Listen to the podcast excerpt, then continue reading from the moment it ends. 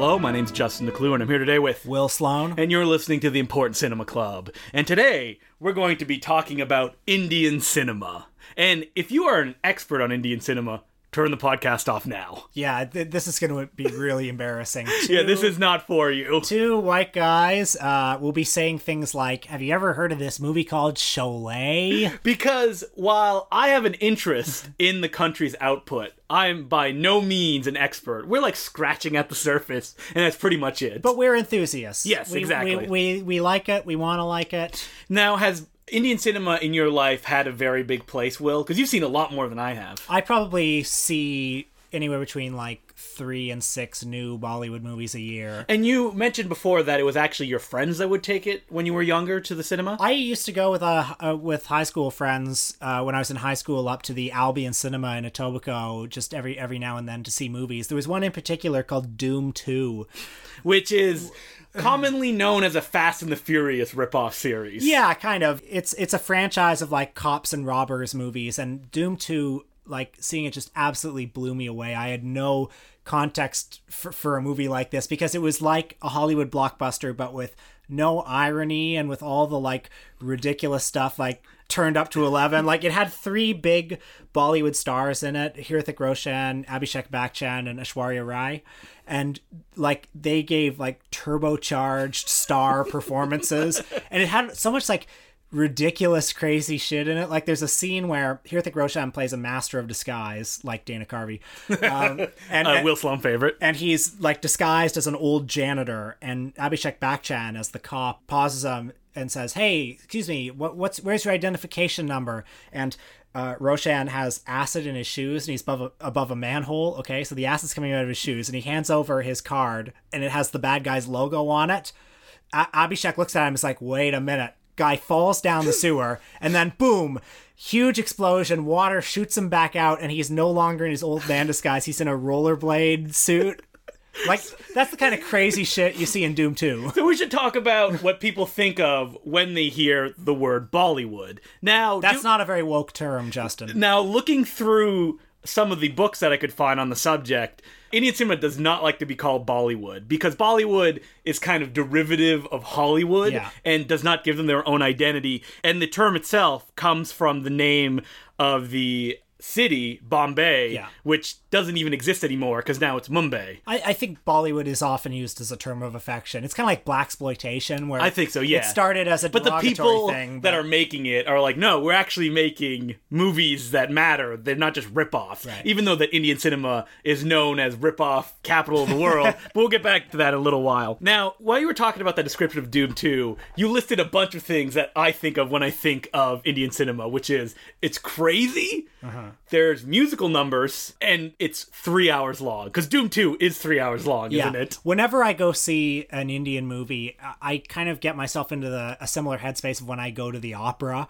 I just think I have to, like, acquire a new level of patience for it. And it's not going to be the same type of entertainment. It's going to be a different kind of film language. That's something that always tripped me up when I was trying to watch Indian cinema, which was, I just want to experience this action film, and it's three hours long, mm. and it's not going to give me more action necessarily. They're not drum tight stories. No, they're not. They all have an intermission. Yep, that's right. So you can go and talk with uh, the audience about what you just watched. And like, you got to remember that uh, for the audiences, this is supposed to be an evening's entertainment. You bring your whole family to it. It's a big deal. And the movie itself is kind of like a buffet. You got your romance, your action, your music, yeah, tragedy, it's often, comedy. Uh, described as masala films, mm-hmm, which are the ones that people usually think when you hear Bollywood, which is like everything is in there. You got your romance, you got your action, you got your musical numbers, you got your drama, and you're going to get your melodrama in Indian cinema. Heavy, heavy drama, really like base slapstick comedy, just mm-hmm, like the goofiest, like... like. And it can come right after like a suicide. Oh, you, you saw, so you saw Three Idiots. Yeah. Three... That's one where it, uh, there's a musical number and then it abruptly ends with somebody hanging themselves. Yeah, that's right. And Three Idiots, great film, which was at the time of its release the biggest box office earner ever. I remember I went to see that movie with my roommate at the time who had never seen a Bollywood movie, and as we were coming out, like, we were both just panting with exhaustion from it. And, and my, really? and my, I love Three Idiots. I love, I love it too, but my roommate said, I don't think I've ever seen a movie that had that much stuff in it. Yeah, well, that's what's important about Bollywood cinema. They just want to entertain you. Yeah. And when you talk about Indian cinema as well, Like, I was looking at statistics, and there's supposedly about a thousand films released per year in India, which seems crazy to me. That's got to include direct-to-video stuff, right? And it's also from the fact that uh, India is a country that makes films in every one of its languages. Mm. So you got your Hindi cinema, you got your Telugu cinema, you got your Tamil cinema, and those films are often remade into the other language completely with new directors, new casts, everything. That's really complicated. I can only I can only master probably Hindi cinema at this point. I can't do any more. So we watched a few movies for this podcast. The one I was the most excited for was Don, which is a seventies film which stars Amitabh Bachchan. And could you tell us a little bit about who that is? Amitabh Bachchan is probably the most famous Indian movie star there's ever been. Uh, probably best known on these shores as being the movie star that the little boy tries to get the autograph from at the beginning of Slumdog Millionaire. Yeah, that's right. And also uh, as Meyer Wolfsheim in Baz Luhrmann's The Great Gatsby. His only U S role ever. But I don't know how to describe his stature in, well, in Bollywood. It's like he's like Robert Redford meets Abraham Lincoln in terms of how he's... And he came out of a wave of cinema in the seventies called the Angry Young Man wave, mm. where every movie he would play a character named Vijay, and he would be the guy that just bucks the system, usually with a bunch of sloppy martial arts combat, and at the end of the day he would usually sacrifice his own life for a greater good. Two of the real foundational texts for uh, Amitabh Bachchan are of course Sholay, the Gone with the Wind of Indian cinema. That's also not forgetting Mother India, which is the other Gone with the Wind of Indian cinema. Sure, sure. I guess there are a few, but uh, Sholay is the movie that Like, if someone wanted... goes like, what do you, Indian cinema, they're going to say, watch Sholay. Yeah, it's got everything. Mm-hmm. Uh, and it's super fun. And it's kind of like, a, has a bit of a spaghetti Western vibe that I like. Yep. Um, but Don, uh, he plays a gangster called Don. Uh, I love how he's introduced. We see the police uh, sitting around a table being like, but there's another gangster, the most feared gangster in the city. He's called Don. And then it cuts to Bachchan in a chair that twirls around and he shoots a guy. Yeah, that's right. And then the reveal is like, why'd you shoot him? I didn't like his shoes. Because he was a spy, and there's a message in his shoes. So Don, that's the goal. So Don is full of awesome moments like that. Like, oh, man, my favorite moment has to be I know when the one you're going to say. Amitabh Bachchan discovers that one of his goons is going to leave the organization, so he goes to confront him, and the guy panics and runs away, and he hails a taxi, which pulls up, and I'm like, oh, man, are they going to do it? Guy gets in the taxi. Guess who's driving? Don!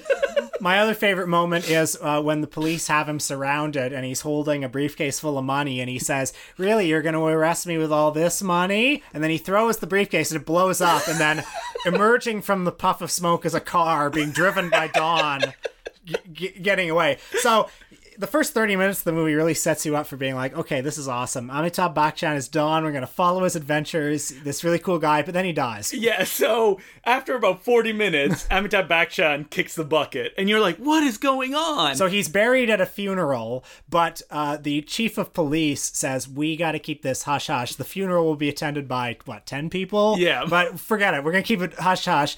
Uh, and we're going to find Don's uh, doppelganger, also played by uh, Amitabh Bachchan. Indian cinema loves doubles. Yeah. They love um, Good Brother versus Bad Brother, lost and found narratives when like a, a family member is lost and refound at the end. So it's a bit of a, a Great Dictator meets Infernal Affairs situation where... Uh, and there's also a woman that wants revenge on Don, yeah. but doesn't know that Don has passed away. So anyway, he poses as Don uh, to get more information from the mob. Meanwhile, he was raising two children as like a foster parent, uh, and and they were the children of this this other guy who was put in prison because he stole money to pay for his wife's operation. Oh, uh, you forgot the most important uh, piece of information about that guy. He is a high wire walker. Yes, and yes. that plays into later in the movie. If you introduce, as Chekhov said, if you introduce a high wire act in the first act, it will pay off in the third. And this movie changes plots about every hour, and yeah. it's like a three-hour movie because Amitabh Bachchan is revealed as an imposter fairly quickly. Yeah. And then it but, leads to more kung fu fights. But like the, the police, the chief of police who hired him uh, is killed. And then so nobody can prove that he's not the real Don. Real Infernal even, Affairs. Even though apparently there were ten people at Don's funeral. Like, can't you find one of them? Listen, like a lot of seventies films, it's not about its tight construction. It's about anything goes, lots of zooms. Lots of zooms. And have you noticed that uh, Indian movies of this period are always shot at just the butt ugliest locations? Yes! Like, we saw one a few months ago, Disco Dancer, which is like one of the real kitsch classics of Indian cinema, which is shot at like the shittiest banquet halls. Like, they look like legions. Yeah, they do.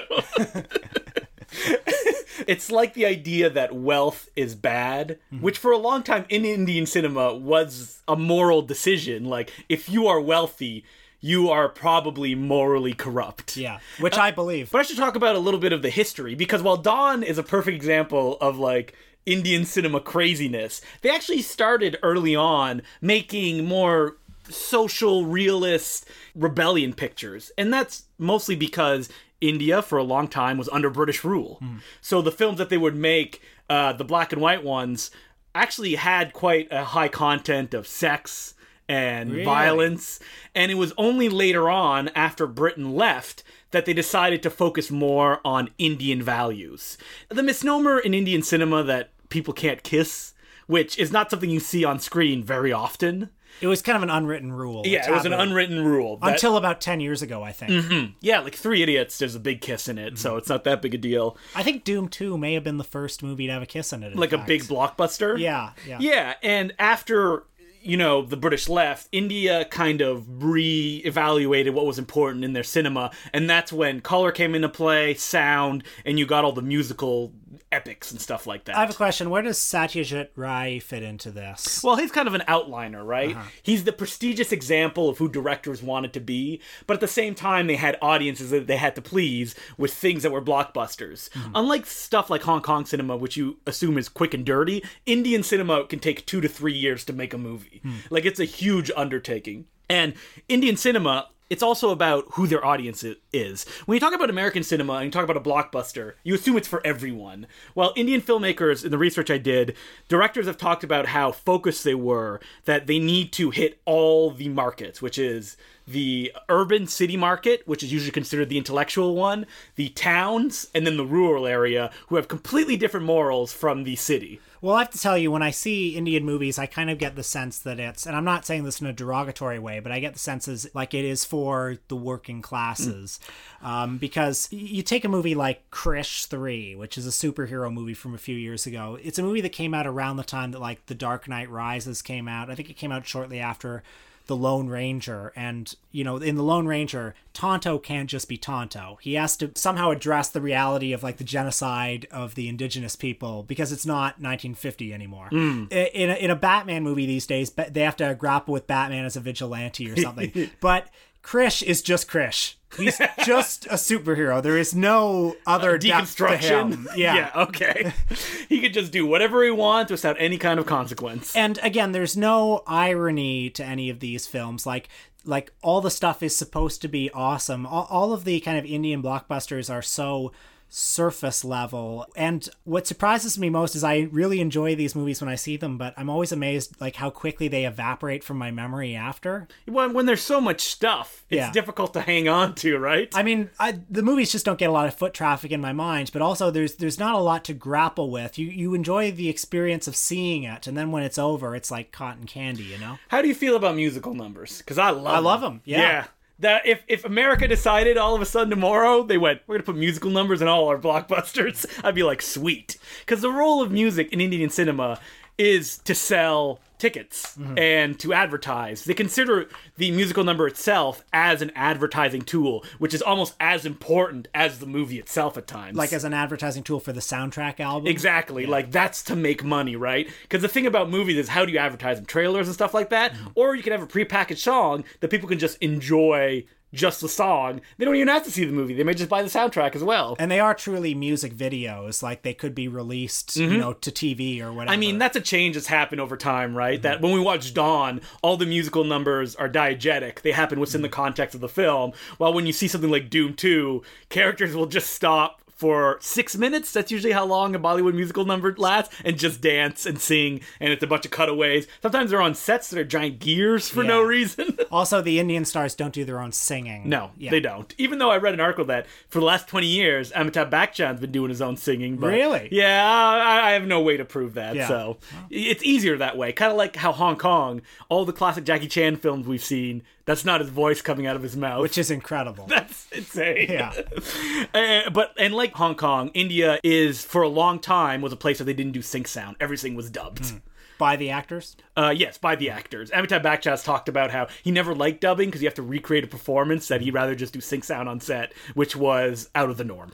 But the lack of irony in Indian cinema, I think, also extends to the way they uh, treat their movie stars. I mean, the movie stars are like real royalty over there. Here, you know, we seem to really enjoy like celebrity gossip and sort of the T M Z mm-hmm. culture and, you know, big celebrity downfalls like Tom Cruise and Johnny Depp. Uh, but over there, like, like they're they're gods. Yeah, they're gods. And, you know, I was reading an article about how if you ask somebody who your favorite actor is, they'll be like, oh, you know, this person. If you ask somebody who your favorite actor is, they'll go, oh, my favorite hero is Amitabh Bachchan. Yeah. Like, he's not even just an actor for them. He is a personality that happens to be on screen and sometimes. He, he's a role model. Mm-hmm. Right? Yeah. Like, when he hosted Who Wants to Be a Millionaire in India, that was crazy. Yeah, so we should just address that. Amitabh Bachchan hosted Who Wants to Be a Millionaire. Okay, that'd be like, imagine if Tom Hanks hosted Who Wants to Be a Millionaire. Or or like Tom Hanks times ten, I guess. Yeah, yeah, yeah, yeah. Not only that, but after he stopped doing it, he was replaced by Shah Rukh Khan, the other big movie star in India. Yeah, Shah Rukh Khan is probably, as far as male stars go, right under Amitabh Bachchan.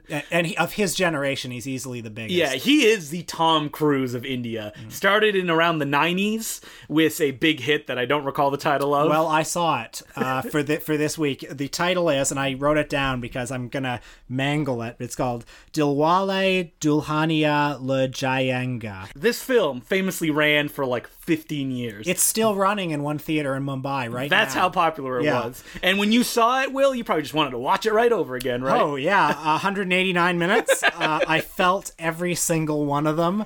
So this movie is uh, kind of a romantic comedy. I mean, it's the absolute definition of a movie that's not for me, but uh, it's kind of interesting just as a little bit of insight into Indian culture. It begins in London, and it has it's a story of boy meets girl. Shah Rukh Khan is a kind of a westernized Indian boy, and uh, an actress named Kajol plays Uh, an Indian girl who's part of a very like traditional conservative Indian family where the father is really proud. Well, we've kept in- Indian values mm-hmm. here in the heart of London.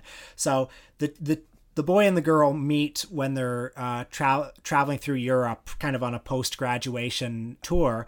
And they fall in love, but the girl is then going to go back to India for an arranged marriage. And the whole thing becomes about this kind of... The movie really tries to play it both ways uh, because it ultimately comes to the conclusion that uh, Shah Rukh Khan has to get the father's permission to marry her because parents know best and pa- parents have our best interests at heart. But parents should recognize that the girl should marry who she loves. So it really tries to have it both ways. It's like, it's pretty conservative, ultimately. Yeah, it's having your cake and eating it, too. They're not going to break tradition in a way that would shock an audience, but, you know, they can pay lip service to it. Yeah, it's a, it was a movie for everyone, no matter what you thought. Mm-hmm. It, it was perfect. And there's also a big deal made about, like, her honor. Um, so she comes from a very traditional family, and there's one scene where, like, the two of them wake up in a hotel room, and he plays a prank that they've had sex the night before, and he shows her all these kiss marks on his stomach, and she's horrified, and he realizes the shock he's put her through, and then he reveals to her it was actually a joke, and they have a big hug, and this is supposed to be a big dramatic moment. You know, I know how important your honor is to you.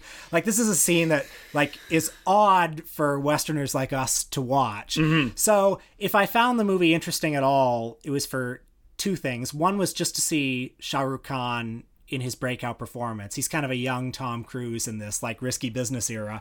And also just as an insight into Indian culture. We also watched Om Shanti Om. When I think of Indian cinema, that movie always comes up. It mm-hmm. came out in two thousand seven, and it was the blockbuster to end all blockbusters. Mm-hmm. Starring Shah Rukh Khan, uh, Deepika Padukone, I'm sorry if I mangled that mm-hmm. name, and it was about the actual Bollywood film industry, like making movies back in the sixties and seventies. Yeah, starts with a big parody of Disco Dancer. What, what's the plot? Yeah, Shah Rukh Khan plays a lowly um, junior actor or junior artist mm-hmm. who just wants to be a hero on the big screen and he can't quite get it. But he starts a little romance with the biggest star on the lot. But uh-oh, it's a Indian cinema tradition that right when things are getting good, everything goes to hell. Mm. And I mean goes to hell. You get like an hour of dancing and singing and references that just swoosh right above my head. So there's an amazing like uh, centerpiece of the movie that's it's the title song, "All Hot Girls, Put Your Hands Up and Say Om Shanti Om," and as this song is going, like one big Indian star after another like walks out and does a little dance with Shah Rukh. It might as well have just been like random people just dancing well, on screen. I felt so kind of excluded from it because these people come in and they give this they have this look on their face that's like, that's right, it's me, the big star, and I, I don't know. So uh, Shah Rukh Khan and the love of his life get trapped in a mansion on fire. And we see her burning to death. And Shah Shah Rukh Khan gets murdered. Yeah. And you may be going, wait, I still got like an hour and a half to this movie. What's going on? Well, Shah Rukh Khan is reincarnated as a superstar, the son of another actor. Mm-hmm. As we know in real life, if you're the son of a famous Indian star, you too can be the son of a famous Indian star. Just like uh, Mister Abhishek Bachchan, son of Amitabh. And he gets his memory back. Because that's how reincarnation works, right? Yeah, yeah. And they decide to pull a con job on the person that murdered the love of his life. With, with a dash of Phantom of the Opera. Exactly, yes. I saw this movie at the Albion. I, it was, I was the only person there uh, deep into its run Wednesday night at nine o'clock. And I think they were really pissed at me that I didn't just go home. But I traveled all the way from downtown to see it. Really? Yeah. Wow. And so were you like, yeah, and all the musical numbers and well, stuff like that? Well, they, they didn't tell me to go home, but... But, like, I could sense they weren't that happy to see me there. And so there I was sitting in the middle of this cavernous theater with while this, like, giant spectacle of a movie was on screen. And the owner was five rows behind me. Really just staring at so you? So I kind of felt like, oh, jeez. And uh, I really enjoy this movie. It was directed by Farah Khan, one of the uh, few female directors in India. She came up as a choreographer. Baz Luhrmann was a big fan of hers. I believe he used her in Moulin Rouge for some numbers. And... this movie is just like a parody of Indian cinema. That's yeah. what it is, right? Yeah. Like it's so broad and it's so big that while I enjoyed it, I think that the kind of winking got to me after a little bit. I mean, it, it didn't get to me just because, the like any Indian movie, the, tonally it's just so all over the place. It doesn't stick to one thing. I so. love that, though. Yeah, but that's what I mean. Like, the winking... Like, I, I was all for all the, like, movie references and stuff because, you know, after ten minutes, it turns into something else. Yeah. But what do you think of Shah Rukh? Because uh, seeing that breakout movie, whose name I already forget, the nineteen ninety-five one, uh, I felt like I understood him a little more be- because I could see that kind of young Tom Cruise quality in him. But I feel like these Indian stars carry a whole range of associations and they bring a lot of baggage over yeah, that there. we don't understand. Yeah, yeah. Mm-hmm. Uh, he's fine. He's very charismatic and energetic. Yeah. And sometimes that's all we really want. None of the movies that I saw...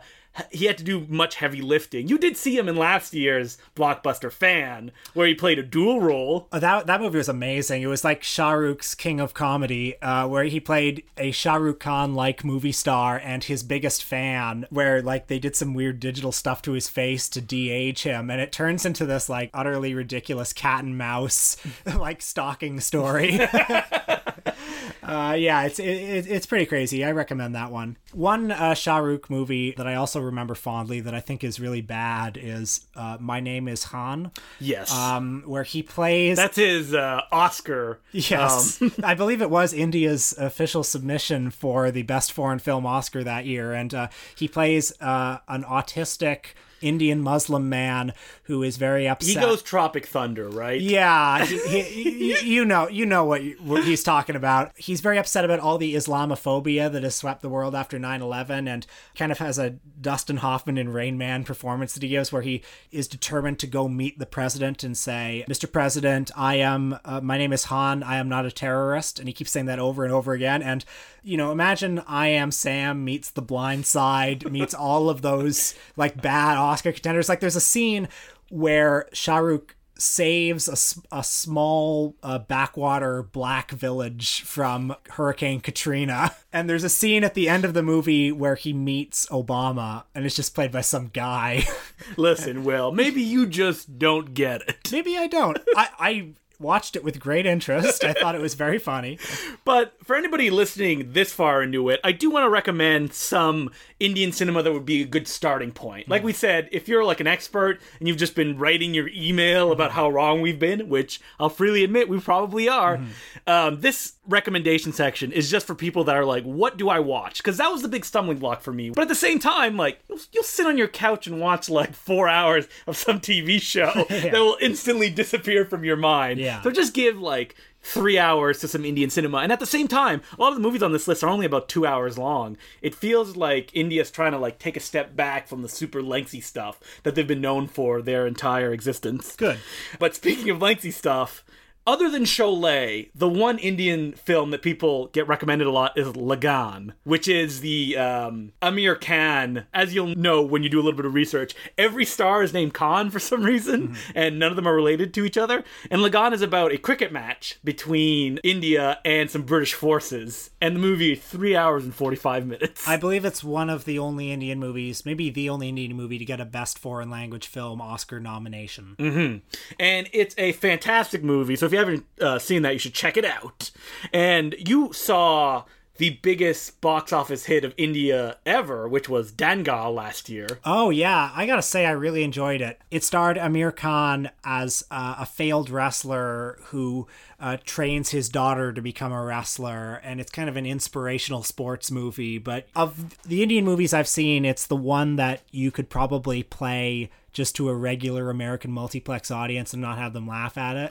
Yeah. Uh, it really kind of hits all the right buttons. And actually, I understand it's uh, like a massive runaway hit in China right now. Yeah, that's crazy. Like, it's going to be on their top uh, box office of all time. Yeah, and it's just like, it's the kind of movie that I'm watching and I'm thinking, you know, normally I would turn my nose up at this sort of thing, but it really does hit all the right buttons. Like, it and, just works. And that's one of the big stumbling blocks when it comes to discovering Indian cinema, is that there is no distribution in the U S at all. I mean, there's, you know, a network of theaters that plays these films. But if you don't know what you're looking for, you're probably not going to find it. Like, no one's yeah. going to come and give it to you. Yeah. Like, Dangal, if you didn't know it was coming out, like, you're screwed. You, you have never heard of it. I kind of got into Indian cinema just through trial and error. Mm-hmm. Like, I saw one or two that I didn't think much of, and then I was fortunate enough to run into Dhoom two. And because Dhoom two had all these stars in it, it was kind of like like a compass point for Indian cinema from that point on. Yeah. Still on the Aamir Khan train, there's Three Idiots, like we talked about, mm-hmm. which is a big box office success. And that's also like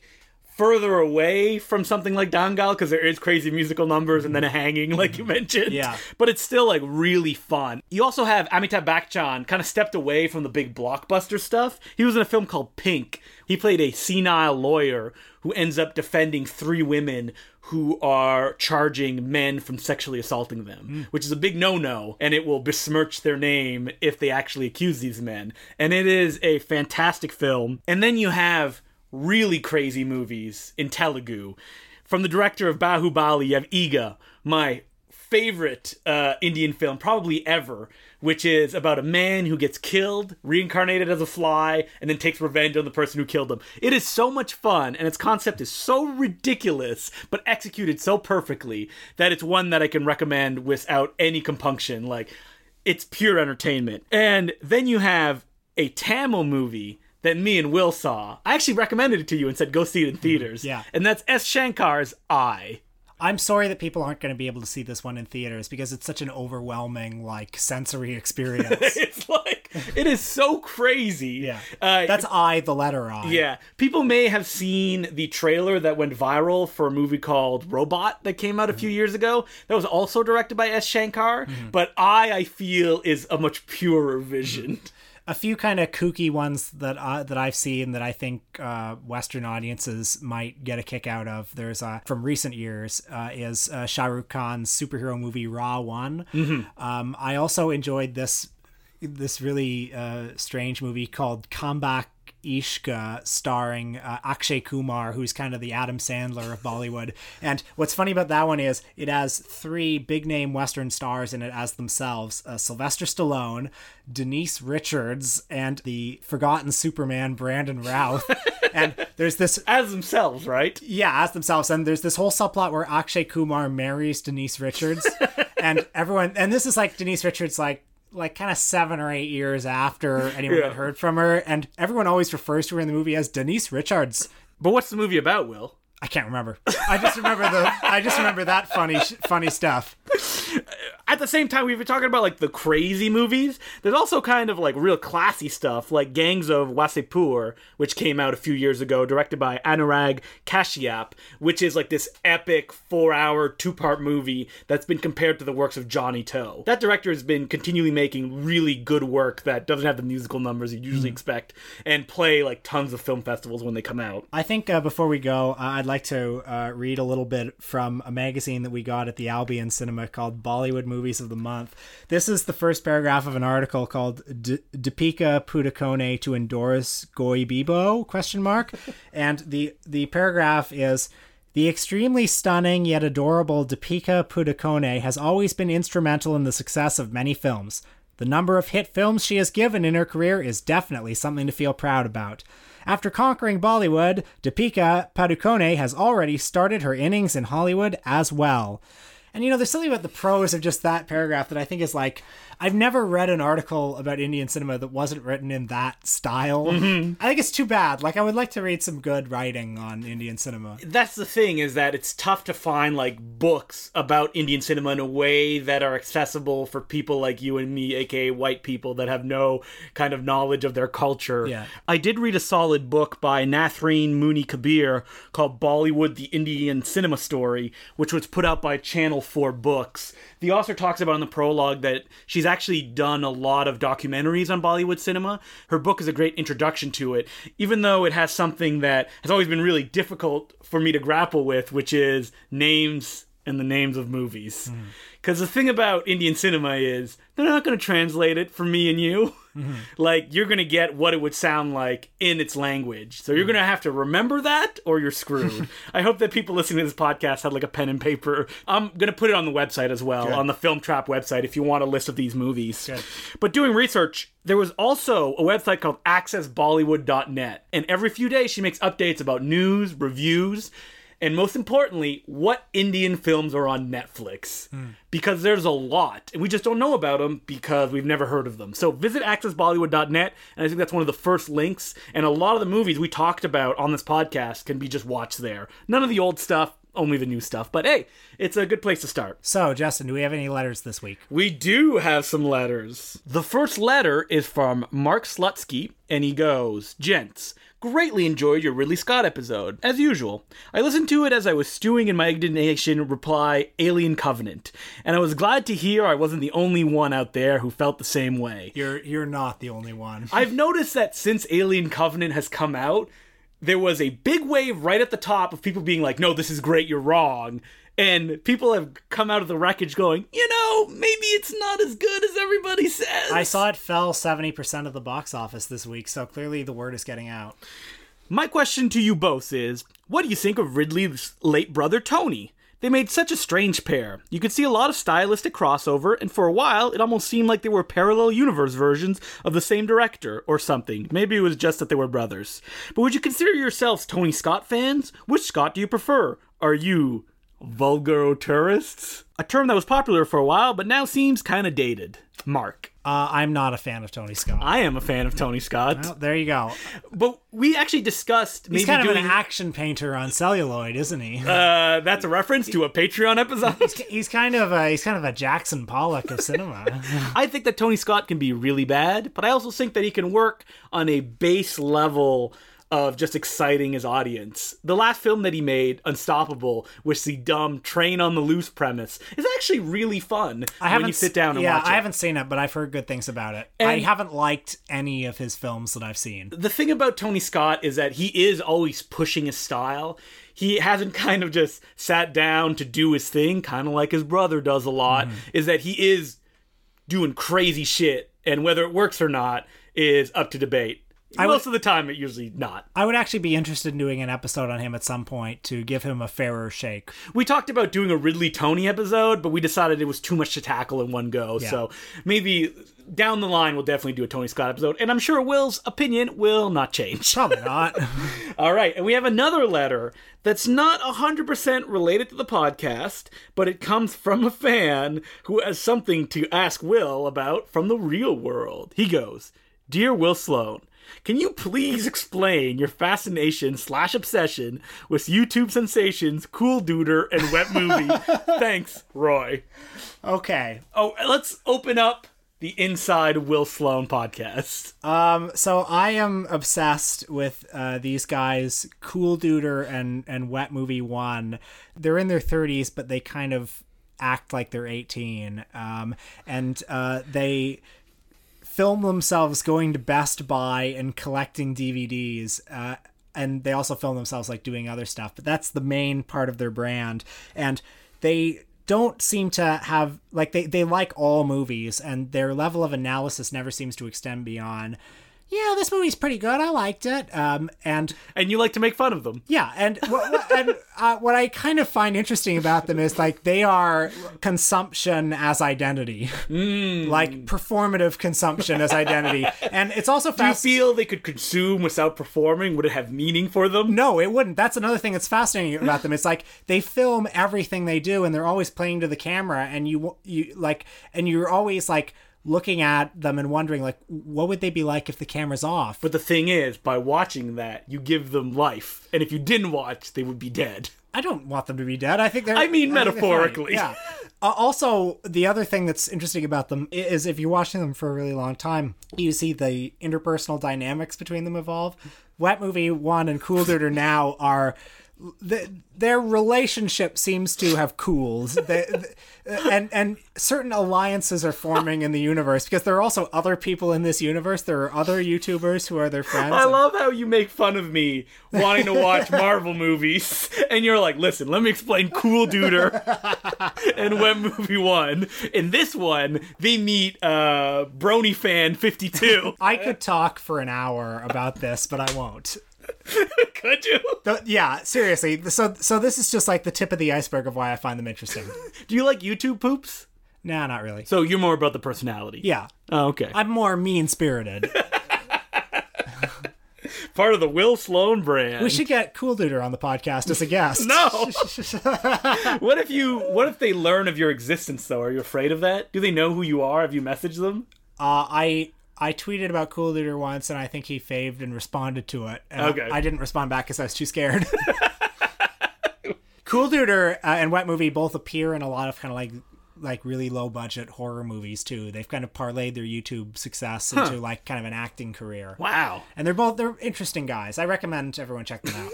they're they're a lot more successful than we are. They get a lot more views. All right, what are we doing next week, Will? Uh, we're taking actually, it a little bit say, easy. Yeah.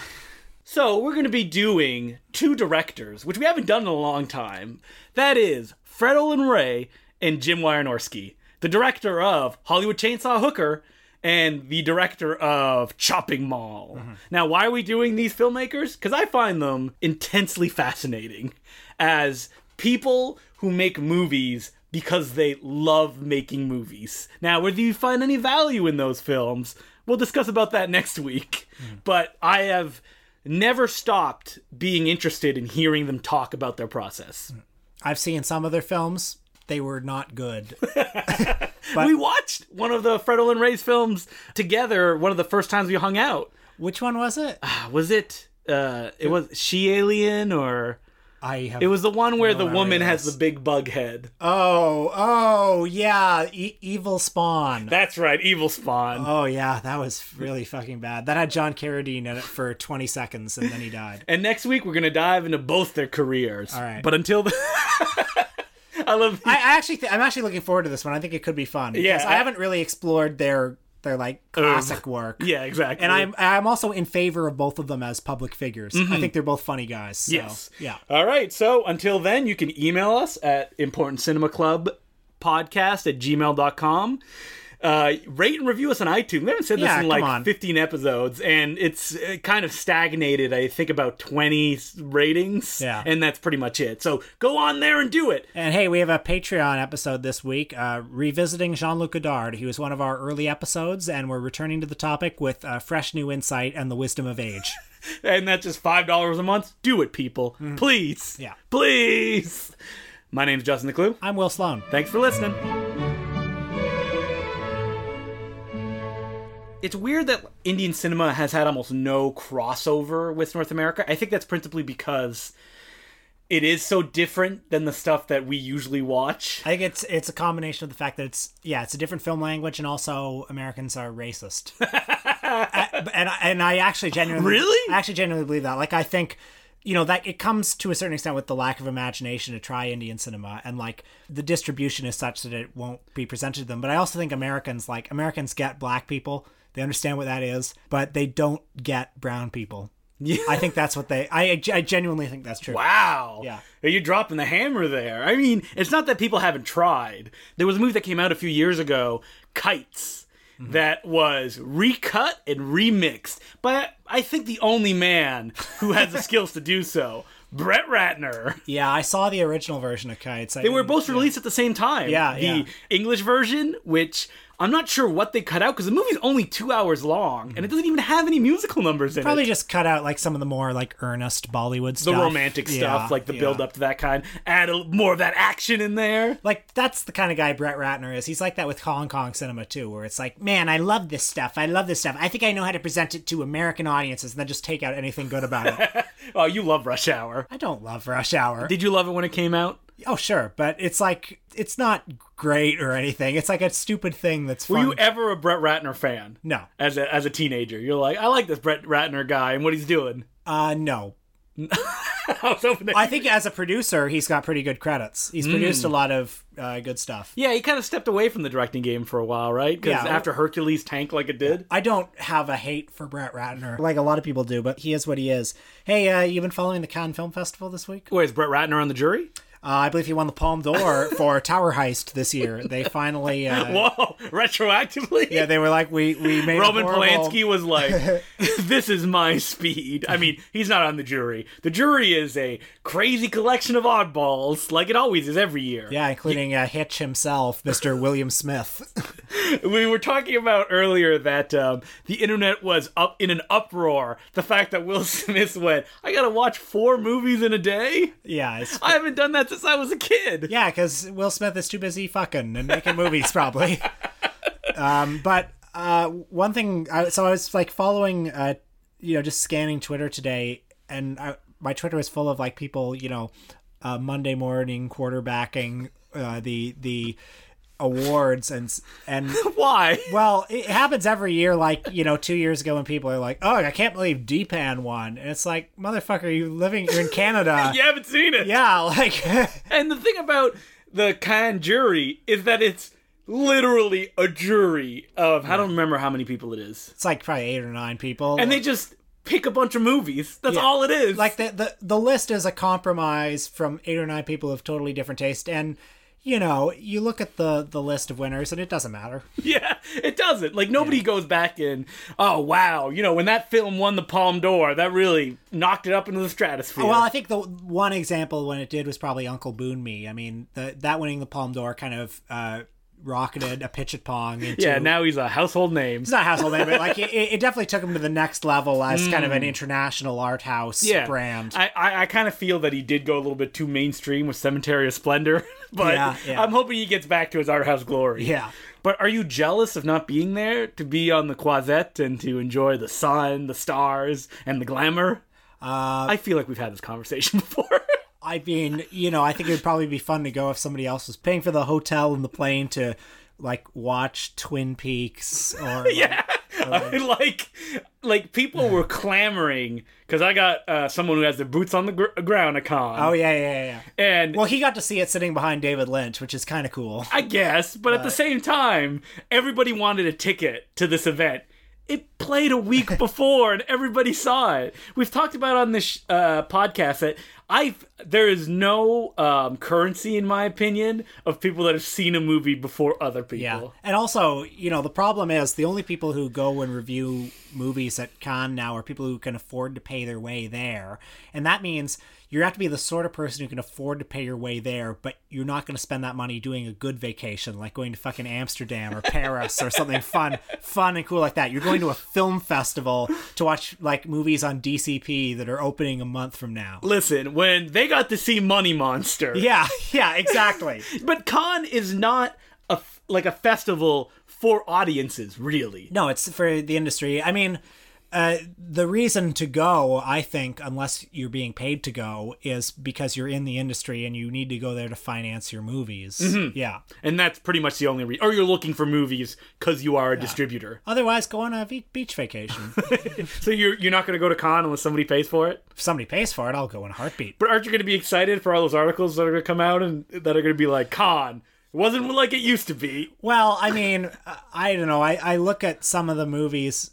I mean, is there really any current... In, in my lifetime, I feel like I'm always reading these press people trying to make these screenings into world historic events. Like when Antichrist played a few years ago and everyone was like, oh, this is a historic screening. And now here we are eight or nine years later and nobody cares.